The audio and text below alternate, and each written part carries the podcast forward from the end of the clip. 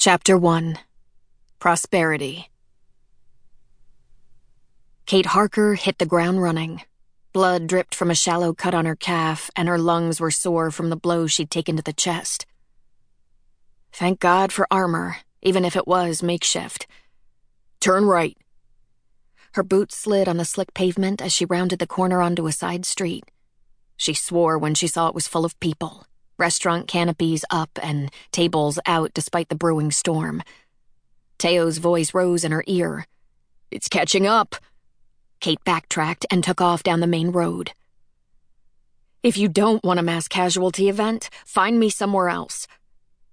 Half a block, then cut right, said Bea, and Kate felt like the avatar in some multiplayer game where a girl was chased by monsters through a massive city. Only this massive city was real. The capital at the heart of prosperity, and so were the monsters. Well, monster. She'd taken out one, but a second was heading her way. The shadows wicked around her as she ran. A chill twisted through the damp night, and fat drops of rain dripped under her collar and down her back. Left up ahead, instructed Bea, and Kate bolted past a row of shops and down an alley, leaving a trail of fear and blood like breadcrumbs in her wake. She reached a narrow lot and a wall, only it wasn't a wall but a warehouse door, and for a split second she was back in the abandoned building in the waste, cuffed to a bar in a blacked-out room, while somewhere beyond the door, metal struck bone, and someone left. Kate blinked the memory away as Bea repeated her instruction. But she was sick of running, and the door was ajar, so she went straight, out of the rain and into the vacant space. There were no windows in the warehouse, no light at all save that from the street behind her, which reached only a few feet. The rest of the steel structure was plunged into solid black. Kate's pulse pounded in her head as she cracked a glorified glow stick, Liam's idea, and tossed it into the shadows, flooding the warehouse with steady white light. Kate, chimed in Riley for the first time. Be careful. She snorted. Count on Riley to give useless advice. She scanned the warehouse, spotted crates piled within reach of the steel rafters overhead, and started to climb, hauling herself the last of the way up just as the door rattled on its hinges.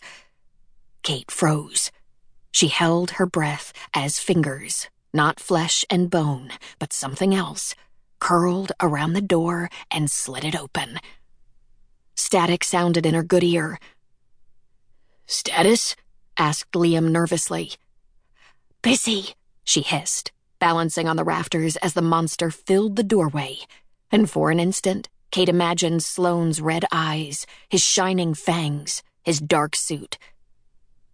Come out, little Catherine, he'd say. Let's play a game.